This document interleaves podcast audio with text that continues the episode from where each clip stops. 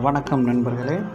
இது நான் உங்கள் பாசத்தோடும் சொல்ல கதைகள் செவன்த் எபிசோட் சரி நாம் எனக்கு ஒரு கதை தோணுது. அதை பற்றி பேசிகிட்டே இருக்கேன். எனக்கு மறந்துகிட்டே இருக்குது சரி நான் இப்போ ஒரு கதை சொல்கிறேன் நான் இது ரொம்ப படித்து ரொம்ப ரசித்த கதை. அதாவது ஒரு காதலுக்கு இப்படி ஒரு ஒரு விஷயம் இருக்கா அப்படின்னு நான் நினச்சி நான் ஒரு மாதிரி எப்படி சொல்கிறது நான் நெகிழ்ந்து போன ஒரு தருணம் இது. சரிங்களா? இதோ இந்த கதையை நான் என்ன சொன்னேன்னா ஒரு அழகான கிராமத்தில் ஒரு ஒரு ஒரு குடிசை வீடு இருக்குது சரிங்களா? அந்த குடிசை வீட்டில் இருக்க ஒரு பையன் வந்து ஒரு குழந்தை பருவத்தில் ஆனந்தமாக ஆர்ப்பாட்டமாக இருந்துகிட்ருக்கான் அவன் வந்து தான் தாத்தானால் வளர்த்தப்படுறான் சரிங்களா?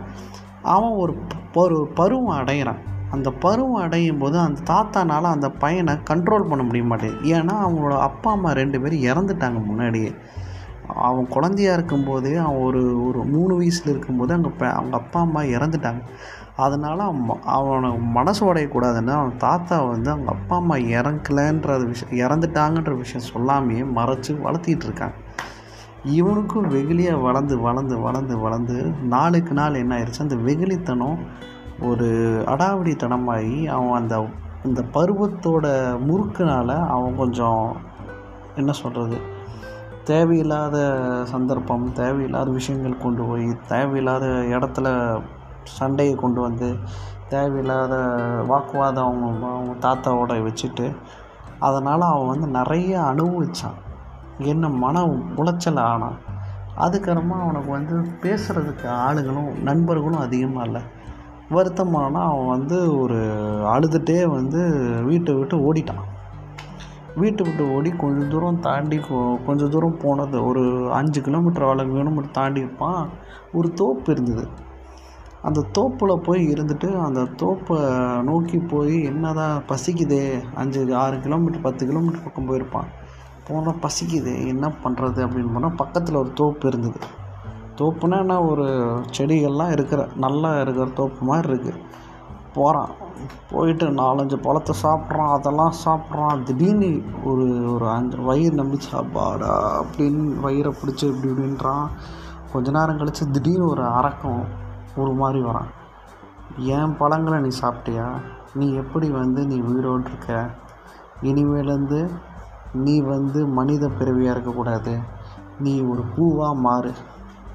அந்த பூ வந்து உண்மையான அன்பு யாருக்கிட்ட இருக்கோ அவங்க தொட்டால் மட்டும்தான் நீ மனுஷனாக ஆக முடியும். உன் மேலே உண்மையான அன்பு இருக்க யாரோ அவங்க தொட்டால் தான் மனுஷனாக மாற முடியும். ஆனால் இதை வந்து நீ வந்து ஒரு மனுஷ நீ இந்த இடத்துல இருக்கன்றத உன்னோட அன்பு உனக்கு அன்பு காட்டுறவங்க உன்னை நம்புகிறவங்களுக்கு நீ கனவு வழியாக தான் சொல்ல முடியும். எந்த யாரும் உனக்கு சொல்ல முடியாது. அப்படின்னு வரம் கொடுத்து அந்த அரக்கன் வந்து மறைஞ்சிட்றான் அந்த அவனும் வந்து என்ன பெருசாக பண்ணிடுவான்னு நினச்சிட்ருக்கு அந்த அந்த தருணத்தில் ஒரு அஞ்சு ரெண்டு செகண்ட் ரெண்டு செகண்ட் மூணு செகண்டுக்குள்ளே அவன் ஒரு பூவாக மாறிடுறான். பூவாக மாறினோன்னா அவனுக்கு அவங்க தாத்தா வந்து ரொம்ப தேடுறாரு. என்னடா பேரை வந்து ரொம்ப நேரம் ஆச்சு? மூணு அஞ்சு நிமிஷம் ஆச்சு ஆறு நிமிஷம் ஆச்சு பையன் காணமே. என்னடா அப்பா அம்மா வேறு இல்லை யாரும் இல்லை எவனுமே இல்லை நம்ம என்ன பண்ண போகிறோம் அப்படின்னு ரொம்ப வெக்ஸ் ஆகிட்டு தேடிட்டே இருக்கார். தேடும்போது பார்த்திங்கன்னா ரொம்ப தேடி தேடி தேடி ஒரு மன உளைச்சலாகி ஒரு டயர்டாகி படுத்துட்டார். படுத்துட்டு இருக்கும்போது ஒரு கனவு வருது. அந்த கனவுல வந்து அந்த பையன் போகிற மாதிரியும் அந்த அந்த தோப்பில் போகிற மாதிரியும் அந்த அரக்கை அவனை பார்க்குற மாதிரியும் அவனை ஒரு பூவாக்கின மாதிரியும் அவன் அவன் அந்த கனவுல வருது. ஆனால் அந்த கனவில் அது எந்த பூ அதாவது அந்த தோப்பில் ஏகப்பட்ட பூ இருக்குது ஆனால் அதில் எந்த பூன்றது அவனை கண்டுபிடிக்க ஒரு வாட்டி அந் போனார். தாத்தா அந்த இடத்துக்கு போனார். அந்த இடத்துல தோப்பாக இருக்கான் பூவாக இருக்கான்னு கண்டுபிடிச்சிட்டான் கண்டுபிடிச்சோன்னா போய் பார்க்குறாரு ஆனால் அதில் எந்த பூ அவரோட பேராண்டின்னு தெரிய மாட்டேங்குது. ரொம்ப தவிச்சார். என்னடா என் பேரனோட காப்பாற்ற முடியலன்னு ரொம்ப வருத்தப்பட்டார்.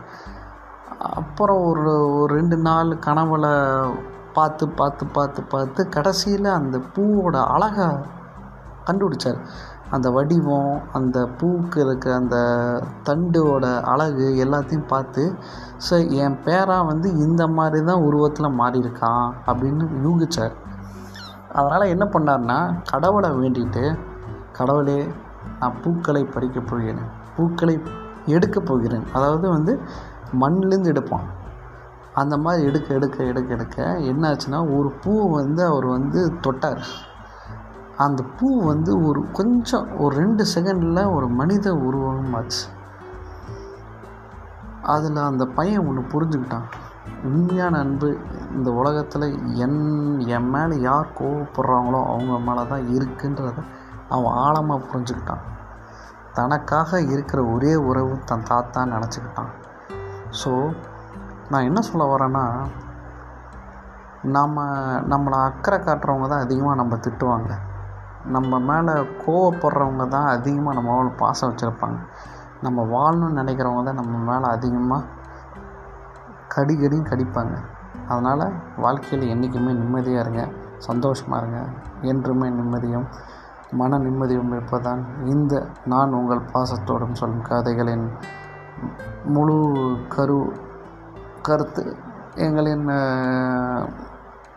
வாதமோ எதுவுமே எதுவுமே கிடையாது. So have a great day have a great life we are there as நாங்கள் உங்களுக்கு கதை சொல்லட்டுமா?